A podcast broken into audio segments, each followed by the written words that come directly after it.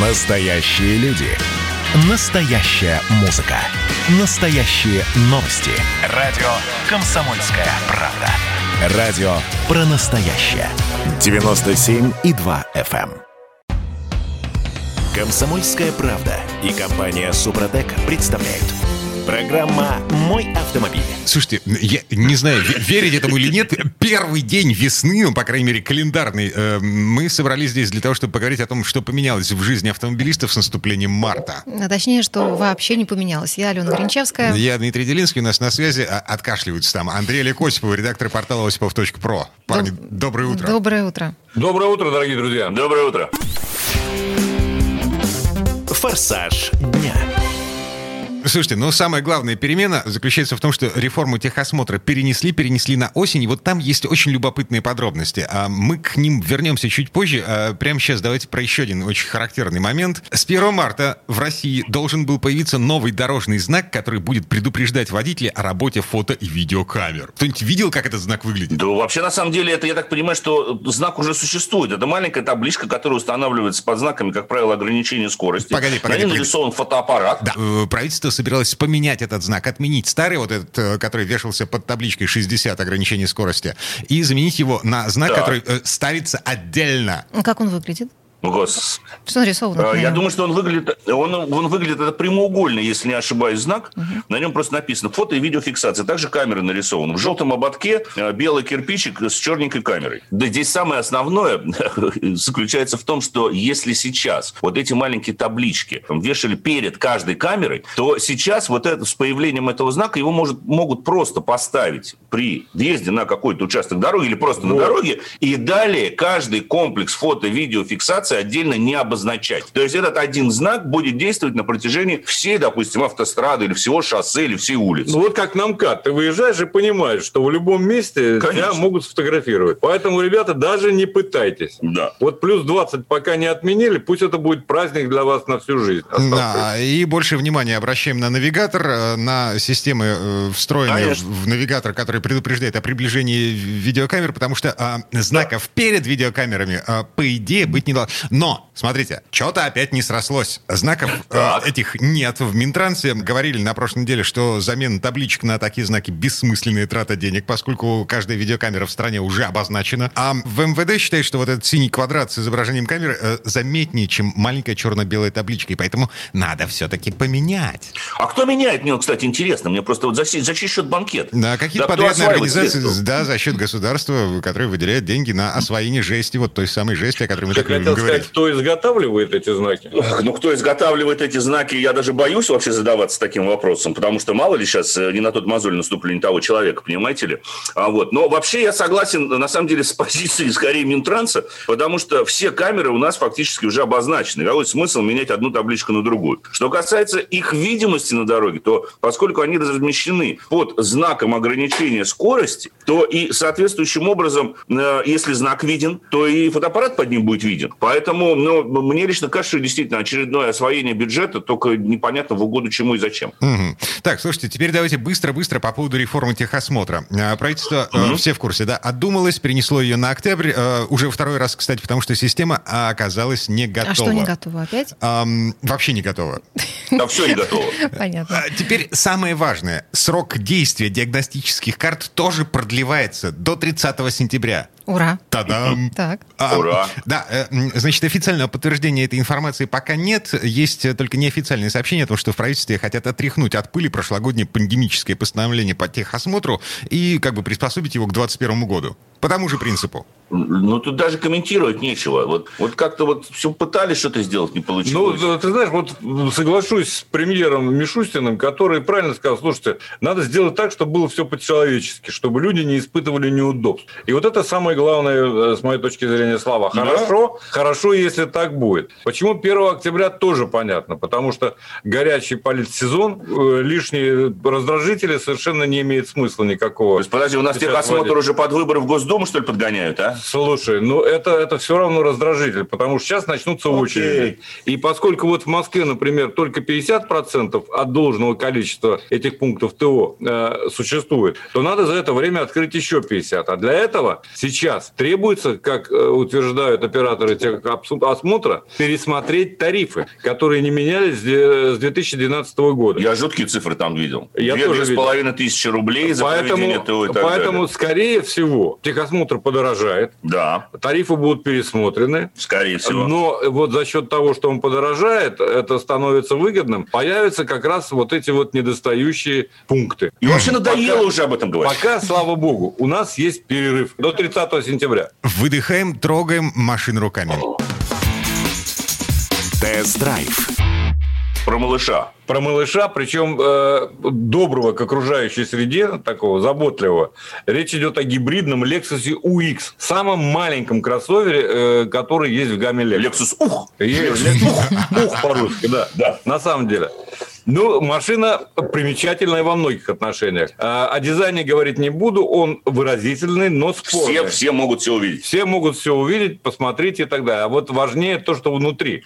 А Внутри гибридная силовая установка, есть двухлитровый бензиновый двигатель, который развивает 178 лошадиных сил, при этом потребляя не заявленные 4,8 в среднем, А а, реальные 8. Вот где-то, ну, это правда пробки, это правда Москва, это Ну, правда окей. нервное Но в городе движение. тебе обещано 6, Около а реально восьми. 8. Ну, это А нормально. реально, а реально 8, да, это нормально. А машина примечательна еще и тем, как все обустроено внутри. Внутри все обустроено, мягко говоря, необычно.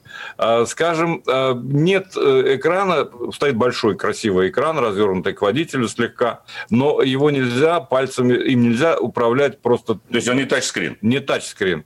А внизу есть такая специальный мониторчик, тачскрин, Ну, который- Это тачпэд называется. Тачпэд, да, которым ты управляешь вот всей этой системой, музыкой, всем остальным. Это, конечно, выглядит, мягко говоря, старомодно. Хотя машина-то новенькая. Нет, Вот, надо, надо говорить правильно. Это несколько неэргономично. Бог ты мой. Вот ну хорошо, вот. не эргономично, так не эргономично. Мне вообще, кстати говоря, я у тебя, э, если позволишь, тебя немножко прерву. А, Я проехался на этом автомобиле, мне не очень понравилась вообще эргономика за рулем, потому что мне немножко не хватило регулировки руля по вылету, приходилось немножко продвигаться, опять же, вперед. И вообще положение за ру- за рулем на, на месте водителя, оно несколько странное. И мне, что, что мне понравилось отдельно, это проекционный дисплей, который Да. на лобовое стекло, ну вот во всех машинах он там может вводить обороты, ну скорость, как правило, показывает. Здесь он выводит скорость, обороты, режим работы гибридной силовой установки а, и даже компас. Зачем мне компас Вот проецировать компас я на, тоже. на лобовое стекло? Я Ну, тоже не будет, понимаю, но, наверное, можно как-то скомпоновать, если очень долго поковыряться внутри, в этих самых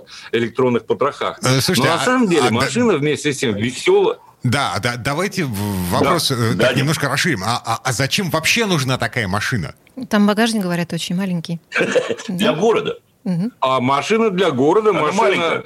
все же, несмотря на этот расход, так сказать, ну, надо учитывать, что зима, холода, и все время что-то включено, подогрев сиденья, Я напомню, колеса и это, так это далее. гибрид, Это э, это гибрид, который жрет, зараза, 8 литров на 100 километров. Да, Да, но в тяжелых, в тяжелых условиях, надо честно признать. Кроме всего прочего, машина очень веселая в управляемости. Вот тут Более не менее, да. То есть, на самом деле, по преимуществу это передний привод, куда передается вся мощь момент от э, силового мотора. бензинового агрегата, да? А задние колеса вращает как раз э, батареи. Электрический электромотор. И э, единственное, что возникает вопрос, это когда э, пробуксовка возникает сразу же в первый момент, то с некоторой задержкой подключаются задние колеса. Зато в поворотах все как бы очень предсказуемо и очень грамотно настроено. Да. То есть э, практически заряд в батареях не кончается. Нет. Э, Единственное, что надо привыкнуть, кто купит, к тому, что иногда включается на высоких оборотах э, бензиновый двигатель, чтобы как раз подзарядить батарею, чтобы у вас был момент и мощность на задних колесах. И небольшой И- когнитивный диссонанс как раз-таки это вносит, потому что тебе кажется, ну мы все привыкли, да, чем быстрее ускорение, да, чем растут, обороты мотора, мотор, да. да. Здесь мы нет. На звук ориентируемся, а здесь нет. А здесь ты вроде едешь спокойно и не менял скорости, и тут бах, заработал мотор внезапно, да, и начинает, значит, заряжать батарею. Вот тут вот небольшой диссонанс есть. Ну, что еще обязательно надо знать, что, конечно, машина достаточно быстрая, 8,5 до сотни, 177 максимальная скорость. А, при этом не откажешь ей. И вот Андрей испытал некоторые неудобства спереди. В принципе, я привык. Надо просто, наверное, поехать не, не один-два дня, а поездить там Может быть. недельку. И ты приспособишься. Там все совершенно э, понятно. А, кроме всего прочего, багажник э, достаточно приличный. Ну, для этого автомобиля, у которого половина этого объема сжирает батарея, 272 литра – это куда ни шло. Это еще более или менее. Там пару чемоданов или э, полтора мешка картошки положить можно. Хотя не думаю, чтобы на Лексусе кто-то возил картофель. Всякое Почему? бывает. Ну, я не знаю. От суммы до очень маленький, при том, что Да, и от мне картошки. честно кажется, что очень маленький объем бензобака, 43 литра. Он кон- размер кончается- пипетки какой-то Да, он кончается как-то, в общем, достаточно быстро. Впрочем, мне на 5 дней практически хватает, хотя у меня пробеги не маленькие. Но подразумевается, что будет очень низкий расход топлива, и поэтому, собственно Да, говоря, бак поэтому такой, такой, маленький. э, такой бак. В общем, машина стильная, э, может понравиться такому метросексуалу, как раньше их называли, городскому жителю, молодому, безусловно, Да. не обремененному большой семьей и заботами. Вот я бы так это определил. Но машина забавная в любом случае. Хорошо, что такие машины существуют. Да? Андрей Олег Их Осипов. должно быть больше, чтобы было на что смотреть. Мгм. Андрей Олег Осипов, редактор портала осипов.про были у нас на связи. Парни, спасибо, хорошего дня. Спасибо. Всего доброго, дорогие друзья. Спасибо, берегите себя. Счастливо. Но в следующей четверти часа к нам присоединится автомеханик, ведущий программы «Утилизатор» на телеканале Че Юрий Сидоренко. С ним продолжим разговор о том, почему и на каких условиях власти перенесли реформу техосмотра. А что самое вкусное, что самое любопытное, то, о чем, в общем-то, может, мало говорят, Сегодня у меня было видение. Господь разговаривал со мной. Все, праздники кончились, магия рассеялась. Кислое, ничего страшного. Вино из елок. С сахарком разбодяжим, и будет портвейн. Я наблюдаю и понимаю, к каким изменениям может привести расширение рамки. Предчувствие перемен. На радио «Комсомольская правда».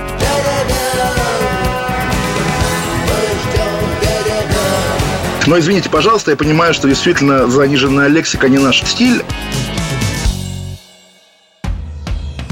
«Комсомольская правда» и компания «Супротек» представляют. Программа «Мой автомобиль». А это мы вернулись в студию радио «Комсомольская правда». Я Дмитрий Делинский. Я Алена Гринчевская. Юрий Сидоренко у нас на связи, автомеханик, ведущий программы «Утилизатор» на телеканале Чей. Юр, привет. Доброе утро. Доброе утро э, всем, всем, всем. Так, слушайте, в этой четверти часа давайте вернемся к реформе техосмотра. Э, Ну, главная новость э, последней недели. э, Значит, Мишустин отложил запуск реформы техосмотра на 1 октября. Но там есть любопытные подробности и любопытные последствия всей этой истории. А это вообще законно? А Для начала давайте вспомним, в чем смысл реформы техосмотра и что у нас отложили на будущую осень. А, Основное изменение, которое должно было произойти в техосмотре с 1 э, марта, насколько, я, э, насколько мы все знаем, это была фотофиксация. Сначала хотели сделать видеофиксацию, но ничего не получилось, потому что поняли, что такой объем данных хранить просто негде. Вот. Решили ограничиться фотофиксацией, и происходить это должно было вот примерно так. То есть приезжает человек на техосмотр.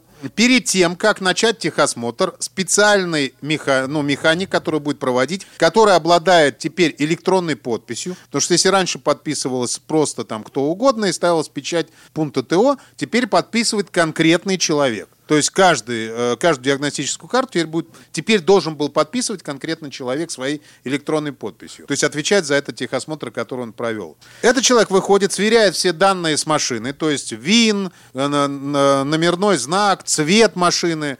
э, Ну, по документам все смотрит, если все в порядке, все совпадает, он делает первую фотографию. Первая фотография делается перед э, началом технического осмотра. Ну, причем, э, как мне э, сказали, в принципе, сказали, можно делать где угодно, даже перед въездом э, в пункт ТО, но вообще-то четко было указание, что надо делать, чтобы в кадр попадала линия техосмотра.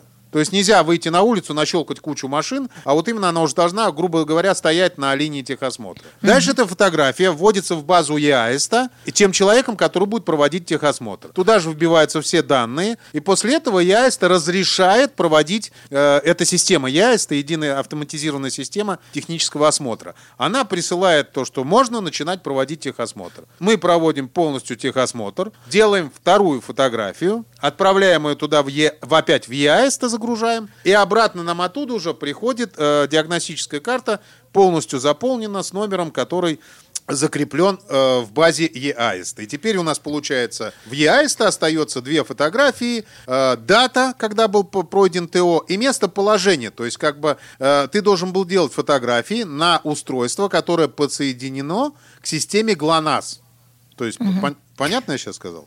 Понятно. У меня просто вопрос сразу. Э, Проблема в том, что вся эта система не работает пока еще. То есть она не готова, там есть какие-то, не знаю, не, не проверили ее. Георг, ты уже Да. пробовал работать с этой штуковиной? И Я могу сказать то, что э, я-то свой пункт ТО как раз у меня получилось так, что мне один пришлось закрыть, а второй я еще не до конца не успел открыть. То есть по мне это вообще прекрасно, что его отменили, перенесли, мне даже удобно. А тот пункт ТО, который у нас сейчас работает, мы уже пробовали работать по этой схеме. Это долго. То есть реально в 30 минут, которые отводятся на машину, ну дай бог уложиться. Если нормально проводить техосмотр. Потому что раньше на машину уходило где-то минут 15, не больше. Теперь со всеми этими переводами и так далее, это реально долго. Но так должно быть, по идее. И должно было быть все нормально, но э, Михаил Мишустин э, сказал, что из-за того, что сейчас коронавирус, и поэтому, соответственно, при введении этой системы ну, могут быть созданы очереди, и, соответственно, э, может быть там повышенное заражение и так далее, ну, так вот А он это решил вот перенести. То это дело. самое, о чем, о чем мы говорили последние, сколько, я не знаю, месяца два. Перед Новым годом еще начали говорить о том, что э, в стране не хватает пунктов техосмотра. Э, машин сколько, 52 миллиона у нас э, зарегистрировано. Вот. А пунктов техосмотра всего ничего 5 тысяч официально по цифрам, а реально работающих в половину меньше. А, не то, что ты не совсем э, правильно сказал, то 5900 где-то пунктов, вот, но из них могут работать по новой системе всего половина. То есть они работают, но только по старой системе. А по новой у них просто нет оснащения, потому что даже чтобы э, ку- купить устройство, которое подключено к ГЛОНАСС, это минимум 20 тысяч рублей. Ну и дальше там начинается электронная подпись, тра-та-та, и там куча всего начинается сразу же. Вложение. Просто не все могут это сделать. И, но мне кажется, что вот именно вот ты сейчас правильно совершенно сказал, что сделал не в коронавирусе, а в том, что просто мы не готовы запустить. В принципе, вообще-то это правильно давать на... Вот знаешь, как, как делают, э, как, как делают правильно, вводят такие вещи, ну, довольно-таки жесткие и сложные. То есть дают время на обкатку. Вот обкатка, что это такое? Вот теперь у нас с 1 марта по 1 октября пункты начнут обкатывать эту систему. То есть они будут пробовать фотографировать, отправлять. Что-то не прикрепилось, прикрепилось. Но это э, авто, автовладельца волновать не будет. Это будет волновать пункт ТО. Потому что вот ему дали время до 1 октября, а с 1 октября это просто включат кнопку. Ребят, да, вот с 1 октября теперь все карты мы будем учитывать по новой системе. Учитывать. Юрий, так мы уже вопрос научились тогда. их Да. оформлять. Да, вопрос. Да. Автовладельцу он может выбрать, ехать ему на тот пункт, где уже эта система работает, подключена, либо на какой-то другой. Ему сейчас вообще без разницы, куда ехать. Мне даже, в принципе, по большому счету, э, да я думаю, что также сейчас и будут покупать эти диагностические карты, как раньше покупали. Пока ничего не поменяется для людей. Ну вот Слушайте, честно, а ну, ну что тут... Са- э, самое самое забавное, эм, погодите, я, я вот официального подтверждения этой информации не видел. Коммерсант в конце прошлой недели писал со ссылкой на неофициальные источники в правительстве, что эм, кабинет министров сейчас отряхивает пыль с прошлогоднего антиковидного постановления э, о продлении э, срока действия диагностических карт. То есть на вот- полгода еще. то есть, да, еще на полгода. То есть вот то, что сейчас подходит к концу, все те диагностические карты, которые нужно менять в ближайшие эм, там весной, летом, вот, а, а они будут действовать вплоть до 30, 30 сентября. Я думаю, что этого не будет. Это просто опять очередные байки идут, потому что у нас сейчас никаких жестких антиковидных мер нет. У нас нет локдауна. То есть ты спокойно можешь приехать и пройти техосмотр, как это было и раньше. И, э, и- как бы проблем в, это, в этом никакой нет. И, и, скорее всего, ну просто останется пока все как есть. А для вот именно пунктом ТО дадут время, чтобы обработать эту систему, чтобы людей не подвесить. А основная, знаешь, какая сейчас проблема? За что это все отменилось? Потому Так. что страховые компании, вот это лично я знаю, как агент страховой компании. Там реально был бунт, потому что, ну что у нас сейчас будет? Март, апрель, май, правильно? Это когда люди выезжают на дачи. На даче, это, это время дачников. Это просто у, у нас реально, у меня сейчас будет наплыв клиентов по страхованию. А если нельзя будет сделать диагностическую карту, ты представляешь, что будет? У нас половина народу просто не уедет на дачу.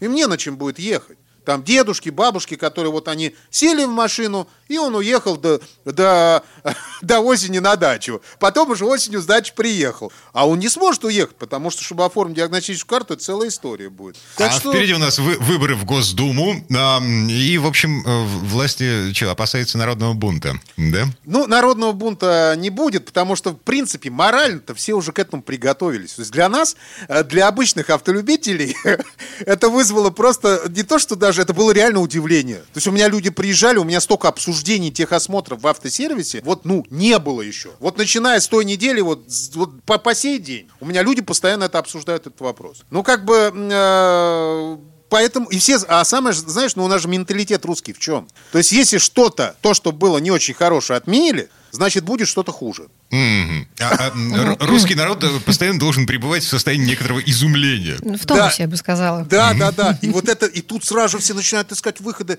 приезжают, Юра, а что делать, как, как дальше, как мне, вот я там получу. Да будет все нормально, то есть люди, все получат карты, все карты, которые будут выписаны до 1 октября, они так же, как я и говорил раньше, не будут ни аннулироваться, ничего. Ничего страшного, что они без фотофиксации частично будут, какие-то с фотофиксацией уже. Это никто учитывать не будет. С 1 октября включат тумблер, и вот те карты, которые будут выписаны с 1 октября и дальше, если, конечно, не перенесут еще раз, то э, вот они как раз будут уже э, с фотофиксацией. Пройдет еще один переходной период, год, ну там у кого сколько. То есть, как только карты закончатся, в итоге вся страна сделает карты с фотофиксацией. Все это будет спокойно, нормально. Слушай, ну раньше-то успевали приезжать на пункт ТО и проходить ТО, хотя их было еще меньше. То есть сейчас, вот ты сказал, 5, там, э, 5 с копейками тысяч, а раньше же было еще меньше пунктов ТО. А как же Так и все машин- проходили? Машин и тоже машин-то- было меньше, Да, да, да, да. Ну, не Так, ладно. настолько прям, чтобы меньше, прям, чтобы на порядок меньше. Не так уж сильно меньше. Но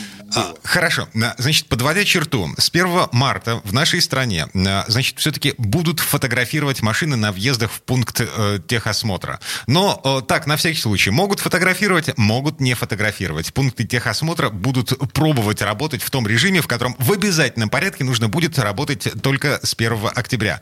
А наличие или отсутствие фотографий в базе данных ЯИСТОВ пресловутой, э, оно сейчас не будет являться причиной и поводом э, для того, чтобы диагностическую карту аннулировали. Мы все правильно поняли? Совершенно верно. Но, но, Дим, не надо забывать, что в правилах п- дорожного движения никуда не делся пункт про то, что сотрудник ГАИ может остановить эксплуатацию транспортного средства, если у него, например, неисправные э, фары, э, разбито лобовое стекло, неисправна тормозная система. Это никуда не делось. Так что э, давайте не расслабляться и все-таки машины приводи- приводить э, в нужное, в надлежащее техническое состояние, с которым вы можете ездить по дороге. Юрий Сидоренко, автомеханик, ведущий программы «Утилизатор» на телеканале Че был у нас на связи. Юр, спасибо, хорошего дня. Спасибо. Спасибо большое, всем удачной дороги. Ну, а мы вернемся в эту студию буквально через пару минут. В следующей части программы у нас Федор Буцко. Поговорим о самых бесполезных опциях в современных автомобилях. Eu também...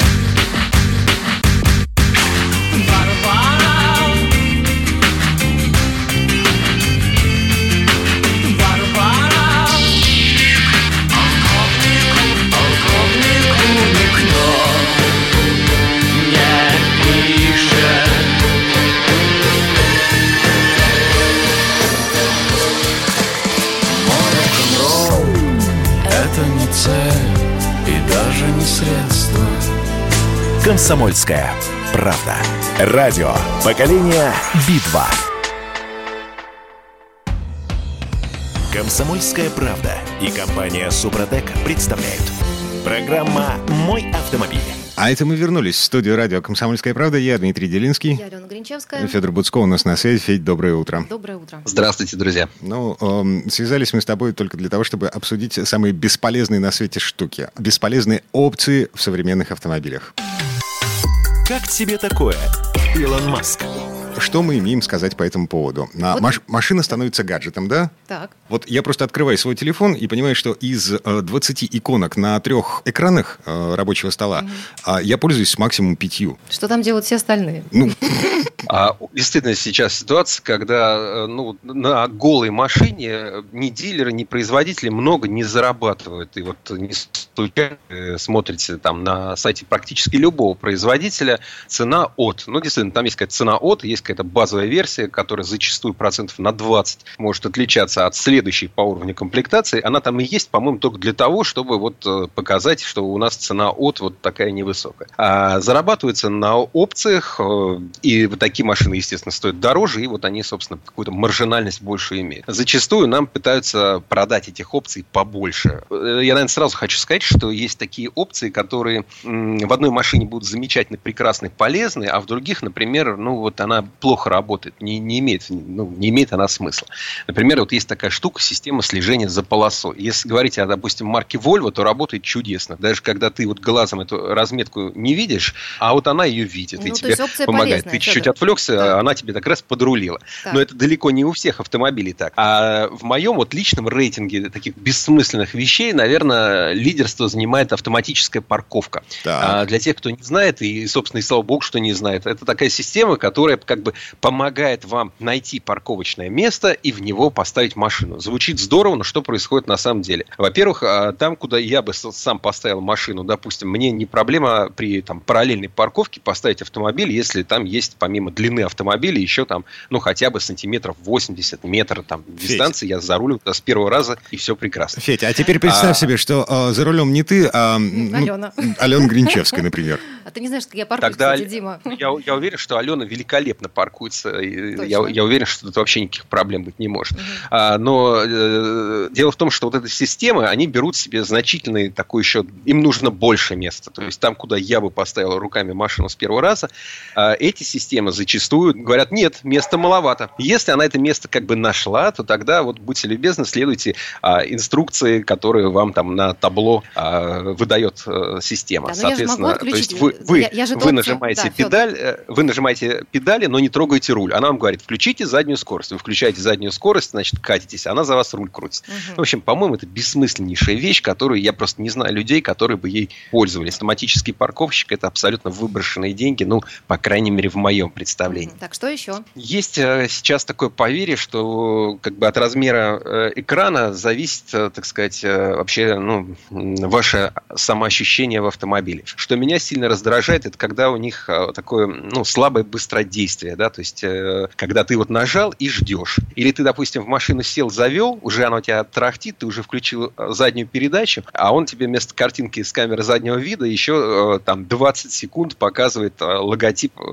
той марки автомобиля, на которой ты передвигаешься. Да я уже эту марку ненавижу, я уже видеть не хочу. Я, я просто хочу, чтобы мне показали картинку с камеры заднего вида. Ну или там, ладно, хорошо, по зеркалам поеду. Ну то есть э, очень важно, чтобы эти системы были быстрыми и чтобы был экран э, с хорошим разрешением. Не говоря уже о том, что до сих пор э, на рынке немало автомобилей с очень смешной русификацией. То есть это вот без слез не взглянешь. Рек, дефис К, сист, точка, э, слэш, точка. Ну вот и гадай, что вы, вы о чем вообще, о чем вы говорите. Короче, Чем... мультимедиа это зло. Ну, мультимедиа это добро, но главное, чтобы это добро, оно такое, знаете, чтобы оно все работало хорошо, вовремя, правильно, четко, быстро. Вот. А если это как встроенный навигатор, который, ну вот, я не знаю, ну, наверное, где-то кому-то он, может быть, в жизни помог. Но вот, по-моему, сейчас навигация э, часто обновляется слишком поздно, да, у них нет э, обновления по воздуху, навигатор не показывает пробки, навигатор не показывает актуальное состояние по перекрытию дорог, э, ремонту, авариям и так далее.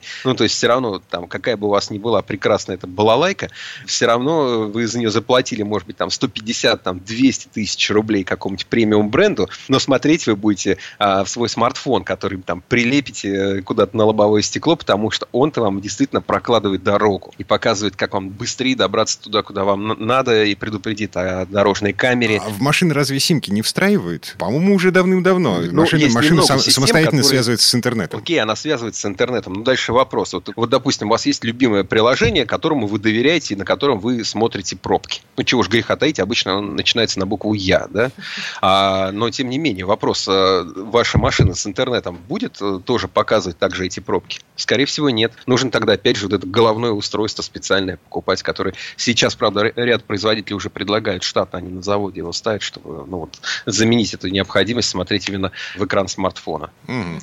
Так, ладно, Чем... поехали дальше. Есть такая прекрасная штука, называется система э, там, контроля усталости водителя. Обычно как это происходит? Вот едете вы несколько часов э, за рулем, и вот у вас такая чашечка э, кофе, значит, появляется на приборной панели, мол, пора отдохнуть. Есть машины, которые фиксируют, как вы едете по полосе, ваши ускорения, там, замедление и движение руля. Есть машины, у которых еще и камера на вас смотрит. Но пусть некоторые системы работают лучше, некоторые работают хуже. Я, например, сомневаюсь в том, что это надо. Хотя заснуть за рулем, конечно, это страшное дело. Но я думаю, что здесь важнее там, полагаться не на систему, а просто помнить, что если вы едете и у вас чуть-чуть слепаются глаза, вы так как-то немножко неуверенно смотрите на дорогу, то не надо ждать, пока там кто-то вам начнет сигналить или хуже того, что-то произойдет. Просто действительно нужно либо остановиться, размяться, попить водички, либо там дать себе 20 минут, свернуть э, на обочину, найти безопасное место и вот поставить себе будильник там, сколько вы можете себе позволить. 20 минут проспать, 40 минут проспать. Отдохнете, э, выпейте водички и поедете дальше. Будет хорошо. Э, я не, не верю в то, что эти системы действительно работают. На мой взгляд, это ну, такая самая сомнительная вещь. Угу. Костя Заруцкий как-то рассказывал, что он, а, ну так, на всякий случай, в какой-то из дорогих премиальных машин, которая досталась ему на тест-драйв, он просто пробовал закрывать глаза за рулем. Вот. И как у него получилось? На машина начинала верещать и вибрировать рулем. Значит, работает, не бесполезная штука. Это неплохая, ну, окей, значит, э, у кого-то это работает. Это, это, это здорово. А из таких бессмысленных вещей, ну, на мой взгляд, бессмысленных, есть еще камера ночного видения. Я помню, что первый раз лет 15 назад она мне попалась на Volkswagen Фаэтон была когда-то такая роскошная машина, большой фольксвагеновский седан, сняли они его давно с производства. И там был, соответственно, на место приборной панели такой дисплей, и на дисплее можно было включить кнопку которая тебе в инфракрасном таком черно-белом каком-то э, растре показывала э, вот эту картинку. То есть ты едешь по дороге, и все, что теплое, допустим, там люди или какие-то лампы, оно такое яркое. Чувствуешь себя то ли киборгом, то ли командос, то есть, в общем, ну, каким-то сверхчеловеком, но, по-моему, совершенно бессмысленная тоже вещь. Но, по крайней мере, я никогда... Э, Инфракрасные да. лучи. Да, это же э, школьная легенда из нашего детства про фотоаппарат с красной пленкой.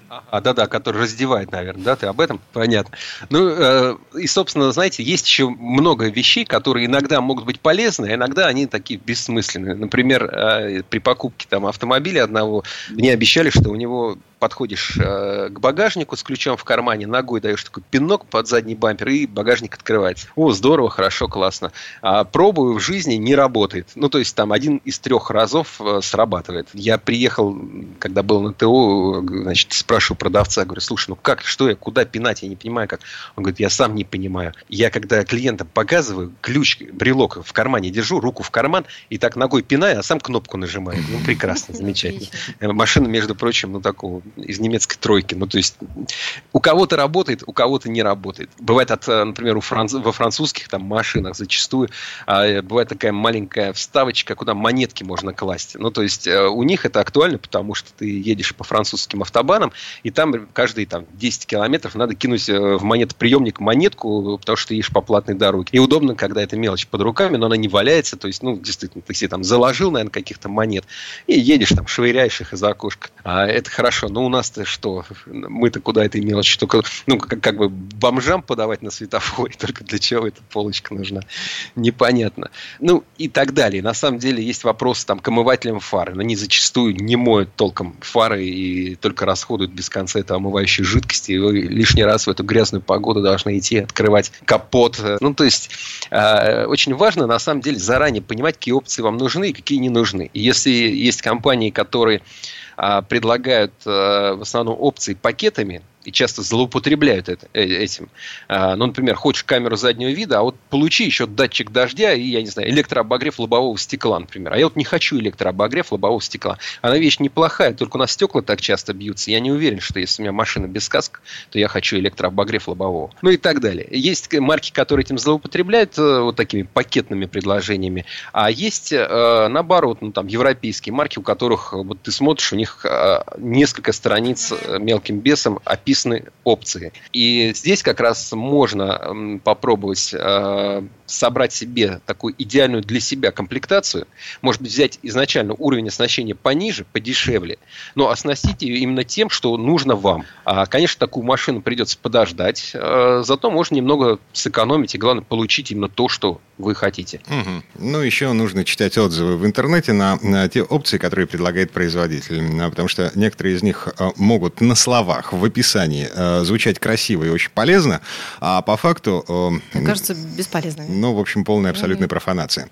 Федор Буцко был у нас на связи. Спасибо, хорошего дня. Спасибо. Всего вам доброго. Ну, а мы вернемся в эту студию буквально через пару минут. Но в следующей части программы у нас журналист и летописец мирового автопрома Александр Пикуленко с историей отечественных машин, определивших эпоху. А вот о чем люди хотят поговорить, пусть они вам расскажут, о чем они хотят поговорить. Здравствуйте, товарищи! Страна служит! Вот я смотрю на историю всегда в ретроспективе. Было, стало. Существует человек, который поставил перед собой цель, да, и сделал то, что сегодня обсуждает весь мир. Комсомольская правда. Это радио. Комсомольская правда и компания Супротек представляют. Программа «Мой автомобиль». На этом мы вернулись в студию радио «Комсомольская правда». Я Дмитрий Делинский. Я Алена Гринчевская. В этой четверти часа у нас традиционная история от Александра Пикуленко. На этот раз речь пойдет о популярных автомобилях России и Советского Союза, определивших целую автоэпоху, начиная от Русса Балта в начале 20 века и заканчивая «Жигулями восьмеркой». Но слово Сан Санычу. Предыстория. Давайте сегодня вспомним о некоторых несомненно интересных автомобилях, которые в разное время выпускались в нашей стране. Первым был русско-балтийский вагонный завод в Риге, который приступил в 1909 году к постройке автомобилей. Позднее еще и самолетов. Призвали швейцарского и немецкого конструкторов, но очень скоро все научились делать сами. Именно на этом предприятии начинал свою карьеру самолетостроитель Игорь Сикорский. Во главу угла рижских автомобилей ставились надежность и работоспособность в российских условиях. Так, размер колеи позволял им двигаться по тележному накату проселочных дорог. В январе 1912 года петербуржцы Андрей Нагель и Вадим Михайлов на спортивной версии Руссобалт с-2455 финишировали девятыми в абсолютном зачете ралли Монте-Карло и завоевали при этом гран-при за прохождение наиболее длинного маршрута. Всего построили более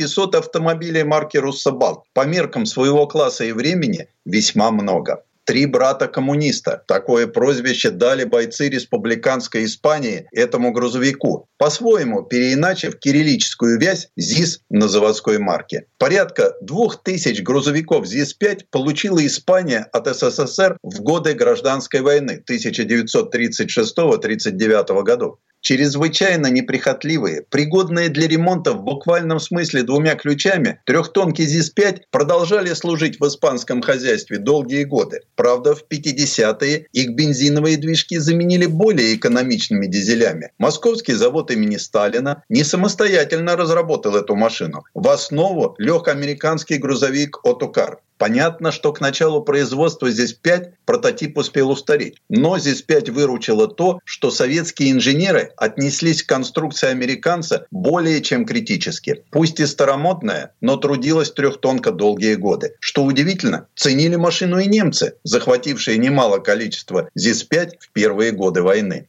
Страна еще вовсю воевала, а на Горьковском автозаводе под руководством Андрея Липгарта началась работа над первым советским мирным автомобилем «Победой». Ее бескрылая обтекаемая форма стала образцом для многих послевоенных европейских моделей.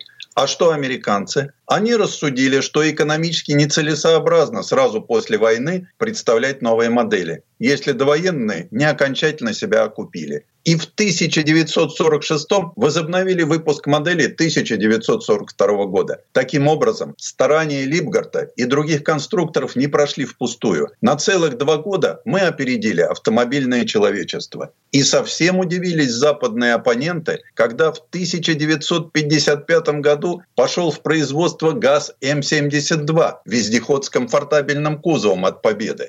Так, отвратительные дороги вывели нас в пионеры освоения комфортабельных внедорожников или кроссоверов, если угодно. УАЗ-469 – этот вездеход творения ведущего конструктора Льва Старцева и дизайнера Альберта Рахманова был готов еще в 1962 году. Однако у страны еще 10 лет не было денег на его освоение. Международную известность автомобиль получил благодаря итальянскому импортеру Мартарелли и сыновья продававшему советскую технику. Обнаружилось, что 469 легко проходит там, где пасуют джипы и лендроверы. Увы, неоднократные попытки сеньора Мартарелли повлиять на завод, чтобы и качество с отделкой тоже стали конкурентоспособными, ни к чему не привели. И дилер начал самостоятельно перекрашивать и дооснащать УАЗики. Убежден, что после работы над ошибками и при грамотном пиаре УАЗ-469 затмил бы Land Rover. Впрочем, людей с руками это никогда не останавливало. В Японии, например, есть фан-клуб УАЗ, единственный клуб российской автомобильной марки в этой стране. «Москвич-412» – автомобиль, с которым связаны наши первые крупные внешнеторговые успехи. До 40% продукции московского завода малолитражных автомобилей, а с 1968 года автомобильного завода имени Ленинского комсомола, в период выпуска этой модели уходила на экспорт в Капстраны. Автомобиль, как и его предшественник «Москвич-408», целиком отечественная разработка. Хотя двигатель 412 создавался конструктором Игорем Окуневым с приглядом на мотор BMW. Настоящим триумфом 412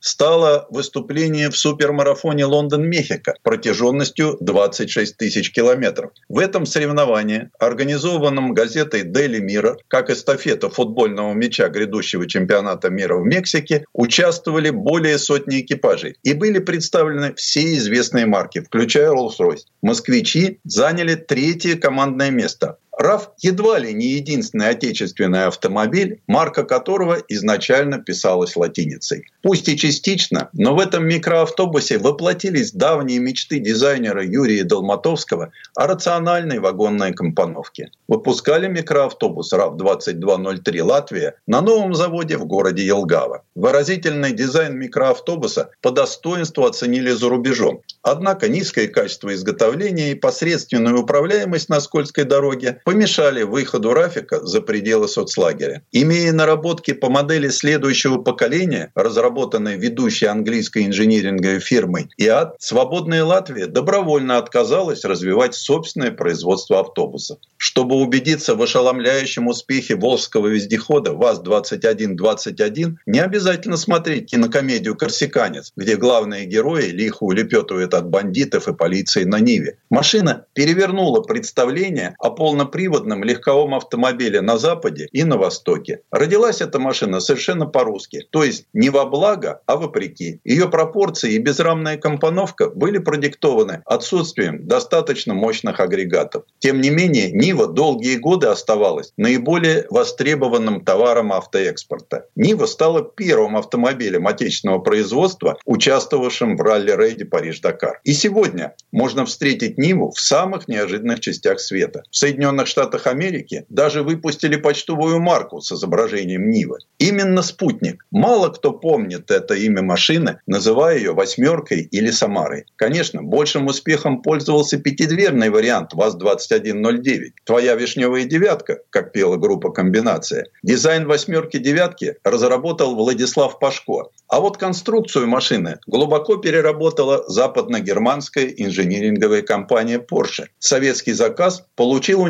немцев кодовое обозначение – проект «Гамма». Этот автомобиль не следует причислять к особым достижениям. Ни о какой грандиозности речи не идет. Просто эта модель Волжского автозавода была воспринята Западом как равная другим моделям того же класса. «Лада Самара» расходилась по Европе без прежних оговорок на демпинг. В этом нас довольно часто обвиняли. Словом, это был автомобиль такой же, как все. Предыстория. Сан Саныч, спасибо. Это был Александр Пикуленко, летописец мировой автомобильной индустрии. И у нас на этом все на сегодня. Алена Гринчевская. Дмитрий Делинский. Берегите себя. Программа «Мой автомобиль».